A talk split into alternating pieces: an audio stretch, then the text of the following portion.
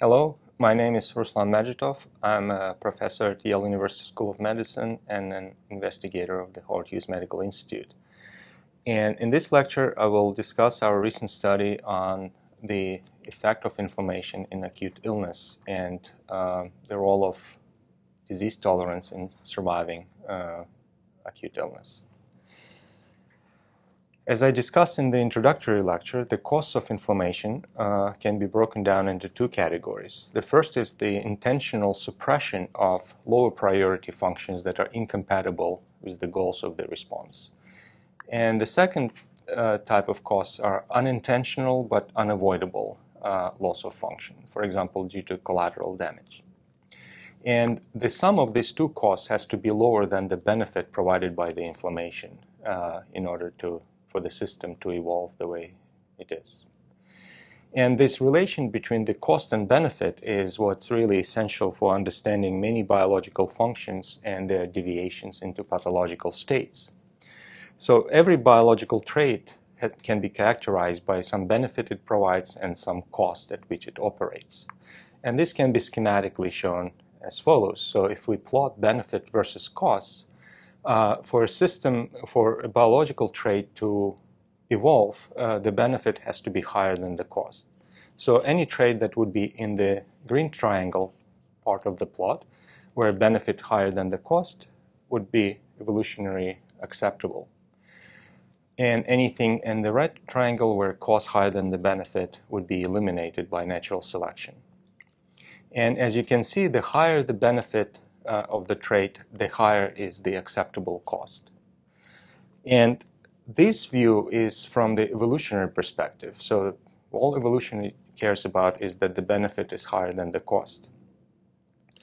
And the same plot from the patient or uh, physician perspective would look like this. Here, again, anything uh, that is in the upper left triangle, where benefit higher than the cost would be a fair game from evolutionary perspective. But as you move uh, to the right side, when the cost becomes higher and higher because benefit is high, uh, then this would be associated with conditions we would often refer to as pathological or disease conditions. So if you're a patient and you're having uh, an acute infection, uh, there is an ongoing immune and inflammatory responses, but at the same time you feel very ill as a consequence of these responses.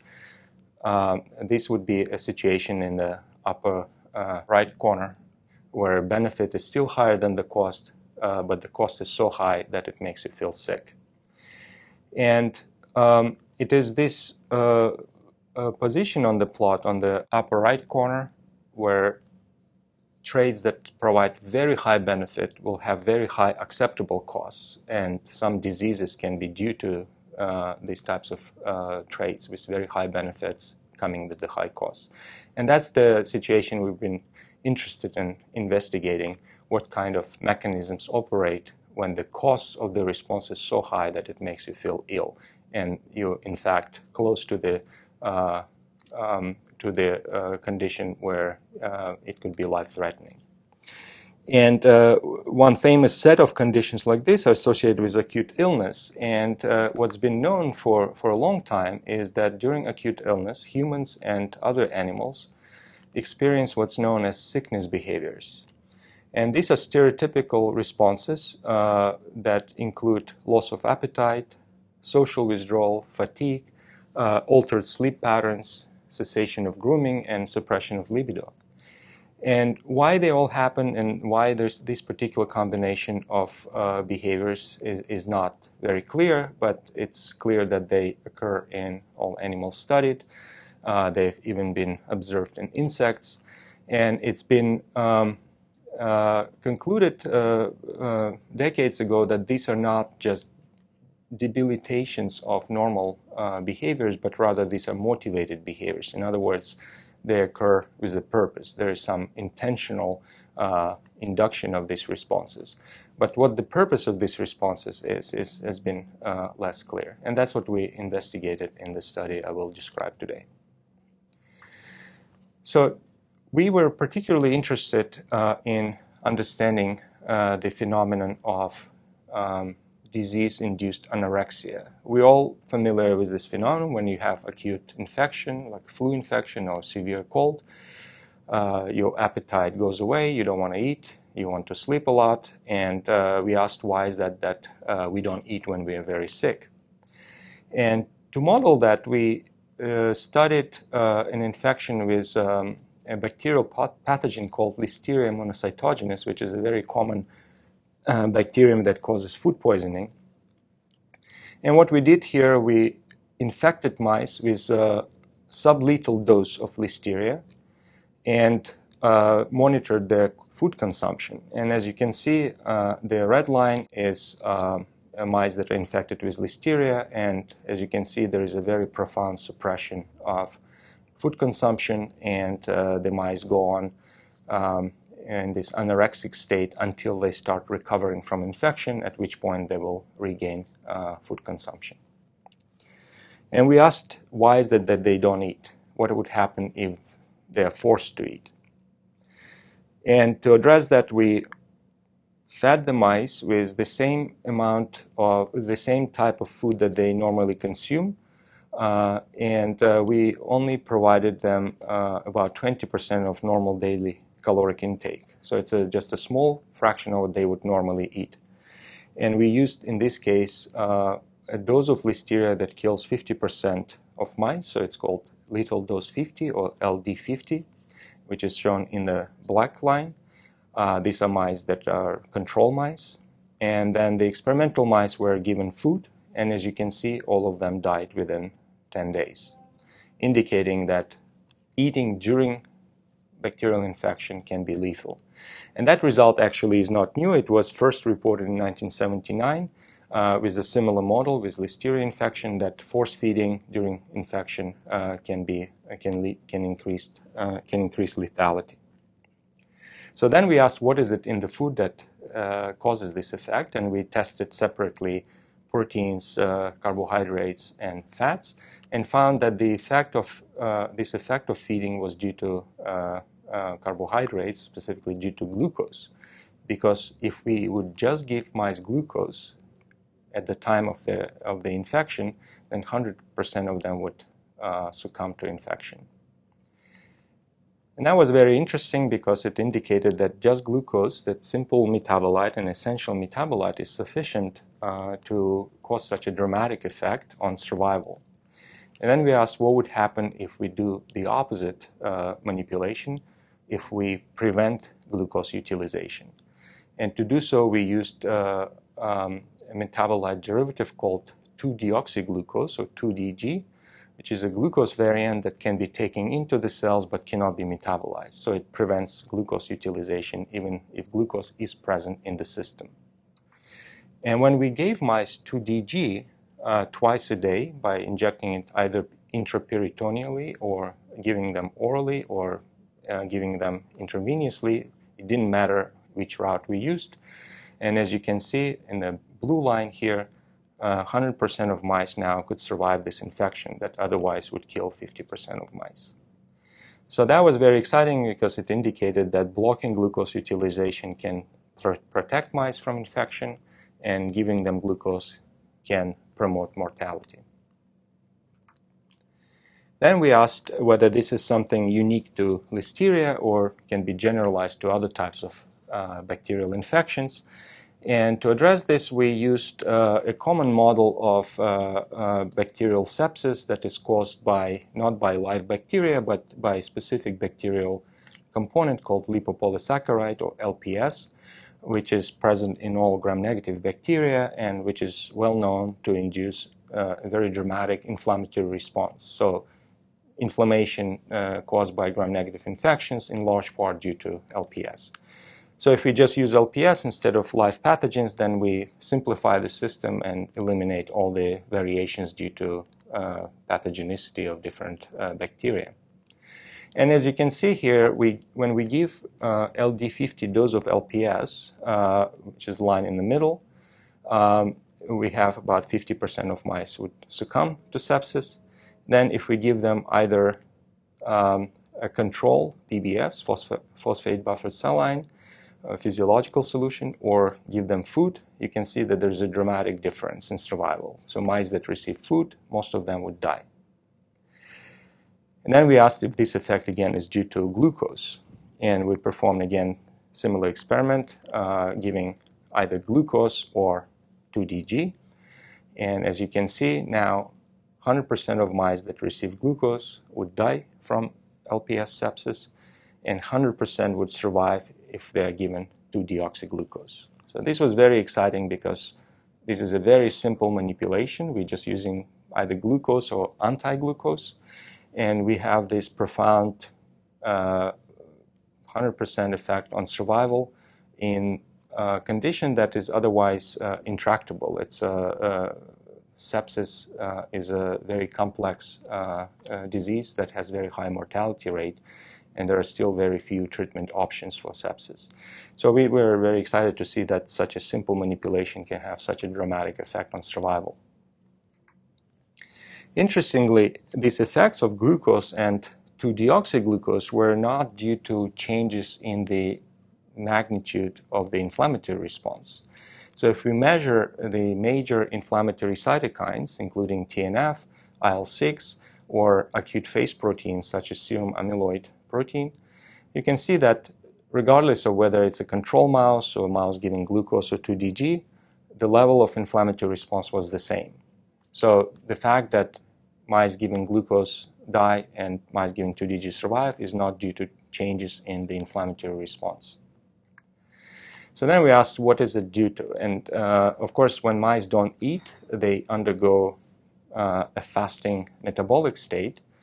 And we then asked whether this fasting metabolism is the one that matters rather than the inflammation itself. And just to remind you, what happens during fasting is that uh, glucose level goes down, and therefore insulin level goes down. And uh, most organs uh, switch from using glucose to switching uh, to using fatty acids produced uh, released from adipose tissue. And only brain continues to use glucose initially. So during initial stages of fasting, free fatty acids, or FFA, would be released from adipose tissue by a process called lipolysis, or release of fatty acids. And then fatty acids will become main fuel for most organs, and while brain will continue to use glucose. And then if fasting is prolonged, uh, then some fatty acids will go into liver and will be converted into a different metabolite called, called ketones, such as beta hydroxybutyrate or BHOB here. And this fasting metabolic switch into ketogenesis, production of ketones, is controlled by uh, a nuclear receptor uh, called PPAR alpha, shown here. So, what PPAR alpha does during this prolonged fasting it detects fatty acids that are delivered from the uh, adipose tissue and induces enzymes that generate ketones from fatty acids. And the point of that is that ketones now can be used by the brain. And second thing that PPAR alpha does, it, it controls expression of a fasting hormone called FGF21. So we thought that it's uh, uh, these PPAR alpha regulated processes that are activated during fasting might be involved in controlling survival. Because when we eat or consume food or glucose, that would induce insulin production, and insulin will suppress all this process. It will suppress lipolysis and it will suppress ketogenesis. And we thought that maybe that's why glucose kills and 2-deoxyglucose uh, leads to uh, promote survival. So to test that, uh, we first examined whether indeed glucose will prevent uh, these PPAR alpha regulated uh, outcomes, such as uh, hydroxybutyrate production and FGF21 expression. And indeed, as you can see on the left side, this is measurement of uh, non-esterified fatty acids or free fatty acids. So they are released during fasting. You can see in the black line the fatty acid level in the uh, in the plasma go up, and later beta hydroxybutyrate starts going up, and uh, the fasting hormone FGF21 is also strongly induced. But if we give mice glucose, then all these responses are shut down, and none of them happen. And then we asked whether they, this is what contributes to differential survival. from feeding. So to address that, we used mice that are deficient in PPAR alpha, where neither ketogenesis nor FGF21 expression can be induced. And we used also FGF21 knockout mice. And as you can see in the uh, left panel, both of these mice now succumb to sublethal doses of LPS that are survived 100% by control mice. So that suggests that both FGF21 and PPAR alpha are necessary for survival. And in the absence of PPAR alpha, on the right panel, you can see that uh, there is no production of um, uh, beta hydroxybutyrate. But the level of inflammation in all three conditions was the same. So as you can see at the lower panel, uh, the level of TNF in, uh, in the serum in all three uh, mouse strains was uh, the same. So what we found also is that glucose supplementation incre increased and 2-deoxyglucose decreased oxidative stress in the midbrain area uh, during LPS sepsis. And by performing PET scan uh, to follow where glucose goes during sepsis, we found that following LPS challenge, uh, the, this area of midbrain was the, uh, showed the greatest difference in glucose consumption. So there was increased glucose uptake into the, this particular brain area that where we also saw increased oxidative stress. And so what we concluded from that is that fasting metabolism and ketogenic programs are required for survival of LPS sepsis and what we noticed also is that the death from sepsis was preceded by seizures or convulsions. And it's also well known that ketogenic diet is used to treat epilepsy. And all these pieces of puzzle together led us to ask whether anti-epileptic drugs could be protective from sepsis, which was a very far-fetched idea, but we tested it, and to our surprise and delight, we found that uh, indeed anti-epileptic drug valproic acid could rescue mice from lethal uh, sepsis. And interestingly, the second anti-epileptic drug called Keppra did not have such an effect. And that is very informative for us because these two drugs have very different mechanisms of action. So we then tested whether valproic acid can protect uh, upstream or downstream of the effect of glucose. And what we found was that uh, valproic acid protected uh, against LPS sepsis, even in PPAR alpha knockout mice, which, as you remember, cannot produce ketone bodies. So, as if valproic acid substitutes to the protective effect of ketones. But 2-deoxyglucose cannot protect PPAR alpha knockout mice from LPS sepsis because it acts upstream of PPAR alpha. So that uh, indicated that valproic acid has its effect very downstream in the fasting pathway at the same level perhaps as ketone bodies. And uh, the conclusion to this part is that uh, during um, sepsis, endotoxin sepsis or LPS sepsis, uh, LPS induces inflammatory cytokines, and which of these is most important here is, is not clear, and probably several of them can uh, lead to similar effect of increasing uh, generation of reactive oxygen species in the midbrain area. And uh, glucose promotes this effect, and 2DG inhibits it. And ketones also inhibit that effect, and uh, consumption of food or glucose prevents ketogenesis and therefore interferes uh, with uh, uh the protective effect from uh, protection from this uh, damage by ROS. And during fasting, PPAR alpha dependent mechanisms generate ketones, uh, which lead to um, reduced ROS production and uh, adaptation to this stress of inflammation and survival ultimately. And we think one of the effects, uh, common targets here, could be histone deacetylase, deacetylases uh, because both ketones and valproic acids are known to inhibit uh, histone deacetylases. And this is something we are currently testing. So that's the part uh, of the study that had to do with uh, bacterial infection and bacterial sepsis, where we found that eating during bacterial infection or sepsis interferes with this normal protective effect of fasting metabolism, and therefore the anorexia that we feel when we uh, have uh, infections has to do with promoting this type of protective mechanisms uh, uh, associated with uh, fasting metabolism. And then we, um, uh, what we found here, therefore, is that this increased glucose level, uh, if it goes above some upper threshold level, can be deadly in the context of uh, bacterial sepsis. And another recent study uh, examined uh, the role of glucose in a very different model where they looked at the lower threshold level, where they used mice which are unable to produce uh, glucose from the liver.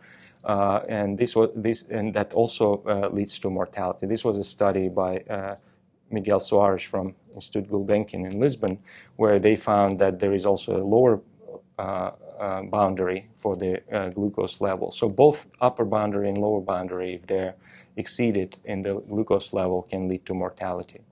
So it's important to keep that in mind that it's not uh, in excess or uh, depletion, uh, it's a maintenance of the, the right amount of glucose uh, that is required for survival.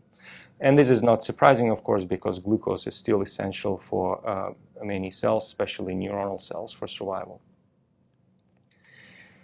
And uh, while we found this uh, very dramatic effect of uh, glucose and 2-deoxyglucose on bacterial infection and sepsis, we then asked whether this is a more general phenomenon and whether it applies to all infections. And to address that, we used uh, a mouse model of uh, influenza infection where mice are infected with a flu virus and in this case we are giving sublethal dose of flu. And then we follow again the food consumption. And just like with bacterial infection, you can see that mice, uh, when they at the peak of infection, they stop eating, and then as they start recovering from infection, they can they uh, resume uh, food consumption. And we asked again, what would happen if we feed them at the time when they are anorexic? And what we found was very surprising uh, and opposite to what we expected and opposite to what we found with bacterial infection. As you can see here, if we feed the mice, they actually survive better compared to mice that received control uh, PBS solution. And if we just give them glucose, they also do better, and glucose partially protects from mortality. And we think the, the, the rest of the protection uh, is provided by sodium. And when we asked the uh, question, uh, converse question, whether what 2DG will do, and we found that 2DG actually was lethal to, uh, in the context of viral infection, as shown here in the blue line. When mice are given 2DG, in the context of uh, viral infection, they all died 100%.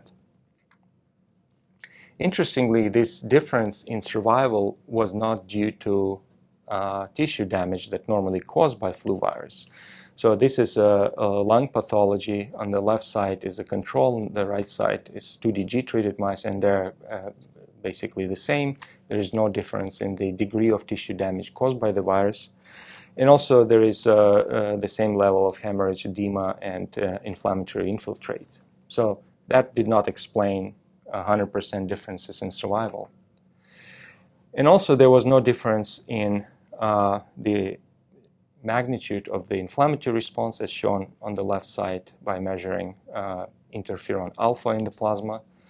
And interestingly and importantly, there's no difference also in viral burden. If we measure uh, the amount of viruses during infection, they're similar between control and 2DG treated mice. And again, 2DG treated mice are the ones that uh, succumb 100% to this infection. So, what we then um, noticed uh, by performing other uh, measurements on these mice is that uh, the death from viral inflammation caused by uh, either flu virus or some mimics of viral infection was associated with decline in vital functions such as heart rate, uh, respiratory rate, and so on. And that suggested that there perhaps is a failure of the autonomic control centers that reside in the brainstem. And moreover, when we performed PET scan on these mice, again, we found that glucose was preferentially taken into the brain stem area during viral inflammation. And remember, during bacterial inflammation, it was preferentially taken into the midbrain area. So that uh, was puzzling but suggested a possible uh, scenario where viral infection somehow interfaces with glucose metabolism. And the only type of connection that uh, we could find uh, in the prior literature that would suggest the mechanism had to do with uh, endoplasmic reticulum stress or ER stress. So ER stress is normally induced by um, unfolded protein response uh, in the endoplasmic reticulum, and it leads to um, adaptation to the uh, unfolded protein accumulation through induction of chaperones and various proteases and so on, and that leads to resolution of the ER stress. However, if ER stress is excessive, uh, then uh, the second branch of the pathway is induced uh, by leading to transcriptional induction of a, um, a transcription factor called CHOP that leads to cell death through apoptosis. And because glucose availability can also impact on protein glycosylation in the ER, it can also lead to uh, ER stress. So when uh, cells are deprived of glucose, that can lead to ER stress. And viral infection can also lead to ER stress. So we thought perhaps these two conditions may somehow um, conspire to trigger excessive ER stress, leading to induction of this transcription factor CHOP, leading to uh, neuronal damage in the brainstem. And we tested whether CHOP is indeed induced under those conditions in anywhere in the brain and found that indeed uh, when mice have viral inflammation, in this case induced by um, a viral mimic called poly-IC, uh, either alone or together with 2DG, and then we monitored uh, CHOP expression by Western blot, and we found that it was only induced in hindbrain uh, area, and only when mice received both poly-IC and 2DG. And then we tested whether CHOP is involved in mortality uh, caused by infection and 2DG. And to test that, we used either wild type uh, or CHOP deficient mice. The gene name for CHOP is DDIT3, so there's a DDIT3 knockout mice in uh, open symbols. And as you can see, wild type mice that receive poly-IC and 2DG die 100%. That's the blue triangles. And uh, uh, CHOP deficient mice receiving the same combination of poly-IC and 2DG survive 100%, indicating that indeed this particular transcription factor is the critical mediator of mortality from uh, viral infection combined with uh, 2DG. And again, as shown on the right slide, there was no difference in the inflammatory response as measured here by interferon alpha in the serum. So the summary for this part is that during viral infection, or more generally during viral inflammation, because we could find the same exact phenomenon with just using poly-IC, uh, there is a production of type 1 interferons, interferon alpha and beta, and that leads to uh, activation of the unfolded protein response, so UPR, uh, combined with uh, uh, glucose consumption in the brainstem area. Why it's specifically brainstem that's affected in this manner, we don't know. It's a very interesting question. We hope to understand someday. But what happens in the context of this response uh, with metabolites is that glucose ameliorates this response. It prevents induction of CHOP and neuronal dysfunction and, uh, uh, and death, whereas 2DG uh, exacerbates it and leads to CHOP induction and uh, subsequent loss of function of the brainstem and uh, autonomic control centers, resulting in death. So these are two very different effects of uh, metabolism on bacterial and viral inflammation. And uh, all of it could be tied down to uh, utilization of glucose or block of glucose utilization. And it's completely independent of uh, pathogenicity, it's independent on pathogen burden, and it's independent on the magnitude of inflammation. So this is what we refer to as uh, being able to tolerate a given level of inflammation rather than controlling the level of inflammation. So this study was done by three very talented scientists in, in my group, uh, shown from right to left, Andrew Wang, Sarah Huen, and Harding Luan. uh, and uh, uh, two talented technicians, Shui and Shuang, who helped with the study, and as well as Carmen Booth and Jean-Dominique Gazlot, who uh, are helped with pathology and PET scan, uh, and the, our funding is shown uh, at the bottom of this slide. And thank you for your attention.